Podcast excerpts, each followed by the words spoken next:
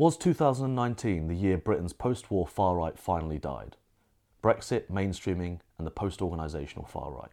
At times, 2019 felt like a very depressing year, with both major parties in the UK marred by their own racism scandals, anti Semitism in the Labour Party, and the Conservatives dogged by anti Muslim racism.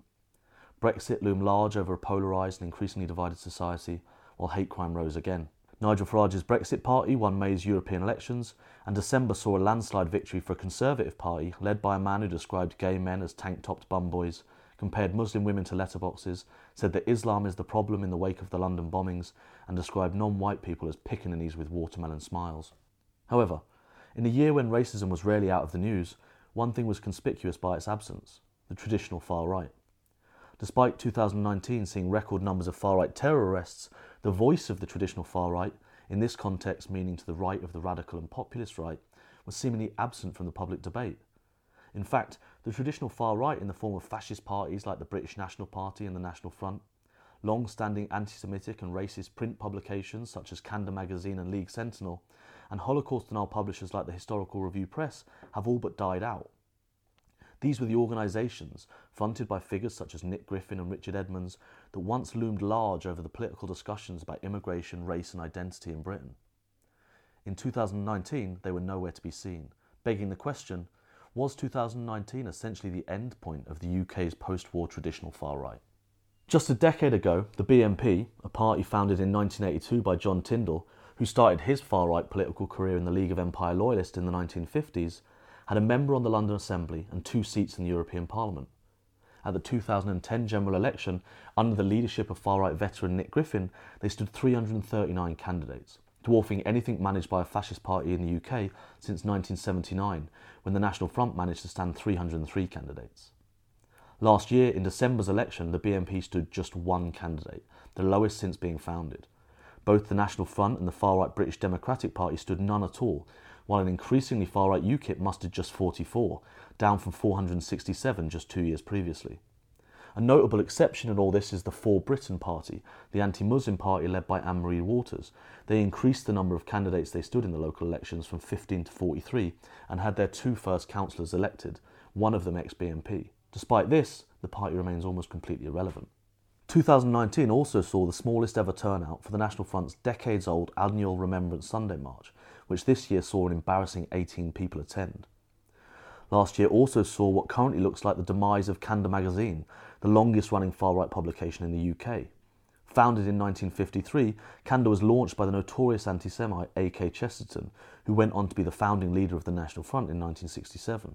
While it has been in serious decline and had financial problems for some time, 2019 saw no issues published and the accompanying website going blank as the result of current editor Colin Todd going to prison for assault causing actual bodily harm. Whether we ever see another issue from this bastion of the UK fascist scene seems unlikely. The influence of these traditional far right groups has collapsed, and as they have failed to attract new and younger activists, we are witnessing the ageing movement literally die out.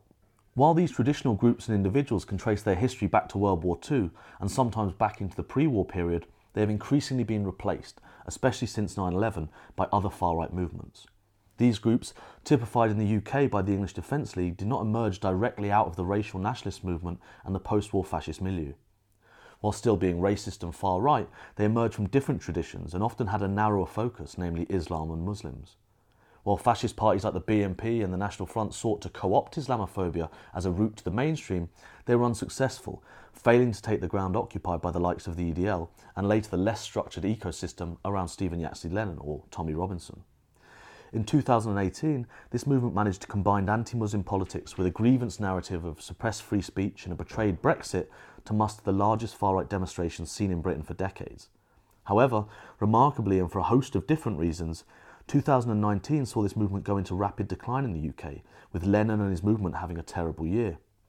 Lennon had already been banned from Twitter in March 2018, but in February 2019 he was banned from Facebook, where he had more than 1 million followers, depriving him of his primary means of communication to and organising his supporters. Another major blow came in April 2019 when YouTube finally acted and placed some restrictions around his channel, which resulted in his views collapsing.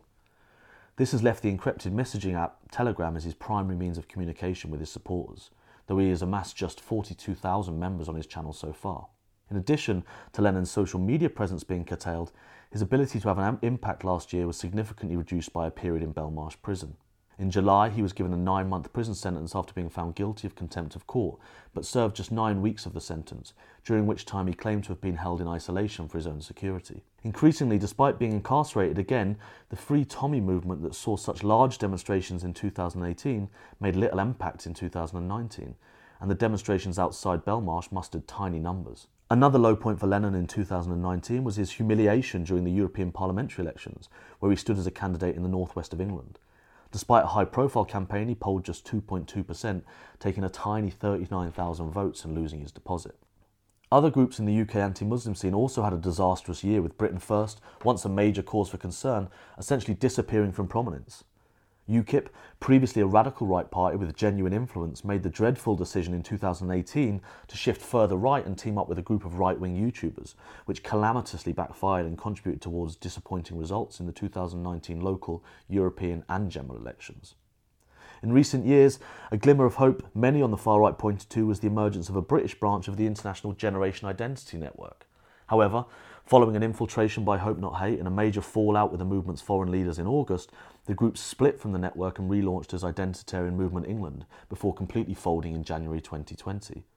Of course, none of this means that the traditional far right is gone forever, or that there won't be a time when the movement once again coagulates and produces a political party or street organisation of note, united around a particular leader. At the moment, however, there is no such thing on the horizon, and while the scene around Lennon has more life in it than that of the traditional far right and fascist scenes, it too failed to play any significant role in the debates around Brexit, immigration, and identity that were ever present last year. All of this begs the question why? The most obvious reason for the current irrelevance of the traditional far right is that Brexit has completely dominated the public debate, and the traditional far right has had little to offer outside of what is being said by mainstream positions. Unlike previous elections, when debates around immigration often played a central role, ground on which the far right could make headway, this past year was almost solely about leaving the EU, ground on which the traditional far right had little to add beyond their own support.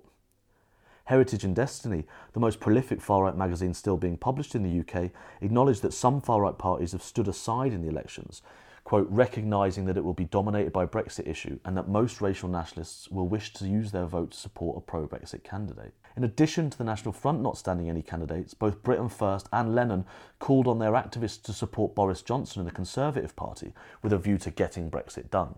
The Brexit Party also played a significant role in occupying the far right's ground on the issue.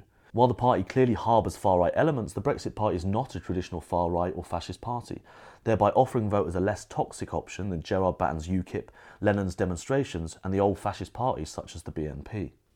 However, when seeking to explain the often prejudiced nature of societal discourse in recent years, it is worth noting that just because the old far right had no direct impact on the tone and content of politics last year, does not mean that their presence over the past decades has not had a residual or cumulative effect.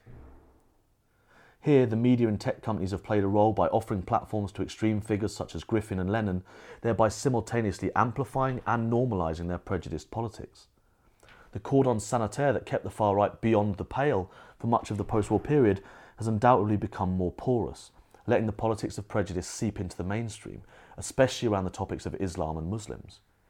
While the BNP have collapsed and the EDL are now irrelevant, decades of their hateful messages being heard on our streets, in our newspapers, and on our TV screens, and consumed and promoted on increasingly pervasive social media has likely had an effect. In addition, while there remains a strong societal opposition to explicit Nazism and racial nationalism, anti Muslim politics is deemed far more acceptable. This normalisation of Islamophobia may have ironically eroded support for the traditional far right. Just as in 1978, when Thatcher's claim that British people feared being swamped pulled the rug from under the National Front, the normalisation and mainstreaming of Islamophobia may be undermining support for the organised anti Muslim far right. Why face all the societal consequences of supporting Lennon when one can vote for a Prime Minister that calls Muslim women letterboxes, or read columns by Rod Liddle, Melanie Phillips, and Douglas Murray that spread negative views about Islam and Muslims via the pages of mainstream publications? Maybe one reason the traditional far right is so small right now is because it's simply not needed. Another contributing factor, however, is that the far right itself is undergoing significant changes, some of which mean that their impact and effect is no longer direct, as with elections and demonstrations, but rather indirect, less obvious, and harder to measure. For some years, we at Hope Not Hate have been talking about the challenges posed by the emerging post organisational far right. That is, individuals who engage in far right politics outside the confines of traditional organisations and structures. From the comfort and safety of their own homes, people can engage in far right politics by watching YouTube videos, visiting far right websites, networking on forums, speaking on voice chat services like Discord, and trying to convert so called normies on mainstream social media platforms like Twitter and Facebook. The social cost of activism has often disappeared as anonymous activists make micro donations of time, money, and effort not at the behest of a formal leader, but rather as part of a decentralised mass. Impossible prior to the internet, this post organisational far right is international, often anonymous, amorphous, and extremely hard to combat. It also operates on a deeply concerning scale. While the old far right, white nationalism 1.0, as this newer mass sometimes refers to it, in the UK is ageing and shrinking, the post organisational movement continues to grow. Take, for example, the far right British YouTube account and magazine, The Iconoclast. Despite not being heard of by most people, the channel has over 217,000 subscribers and over 21 million views. Last year, the channel produced racist and Islamophobic content and grew by roughly 30,000 subscribers. The veteran British fascist Mark Collett, once a key member of the British National Party turned social media content creator, also had a good year, adding roughly 25,400 new subscribers, taking his total to just short of 100,000. Other British far right YouTubers, including Colin Robertson, aka Millennial Woes, with over 57,000 subscribers, On the Offensive with over 63,000 subscribers, and Way of the Worlds with 102,000 subscribers. Many of these individuals met offline in 2019 at the New Patriotic Alternative Conference, organised by Collett last year. At the more moderate end of the far right is Paul Joseph Watson, ostensibly now independent of US conspiracy website InfoWars, who has a staggering 1.78 million subscribers and a remarkable 400 million views. It's extremely difficult to measure the impact that this large post organisational far right has on UK politics, not least because we don't know what percentage of their subscribers and viewers are based here. Similarly, there are a plethora of far right influencers based around the world being viewed here in the UK. However, while no exact number is available, it is extremely likely that thousands, if not tens of thousands, of people in the UK are seeking out and positively engaging with far right content, numbers that would have been beyond the reach of the BNP or the National Front in decades past. What direct or indirect influence this is having is impossible to say, but it seems unlikely that such large numbers consuming content of this nature is not having an osmotic effect on our politics. While we may indeed be witnessing the slow death of the traditional post war racial nationalist far right, we are of course not witnessing the death of the wider British far right, but rather seeing it change into a more amorphous, decentralised, and thus harder to combat movement. We're also experiencing the normalisation and mainstreaming of some far right ideas, especially anti Muslim politics. All of this raises serious challenges for the anti fascist movement and society more generally. Will traditional anti fascist tactics work against the post organisational far right? And will they work against far right politics in the mainstream? The danger is that during a time when we face new and different challenges, we focus on traditional and recognisable far right targets, spending disproportionate amounts of time on uninfluential people and groups using methods that don't fit the bill. The nature of the threat continues to change, and so must we, because if we fight new battles with old tactics, the results will be at best ineffective and at worst counterproductive.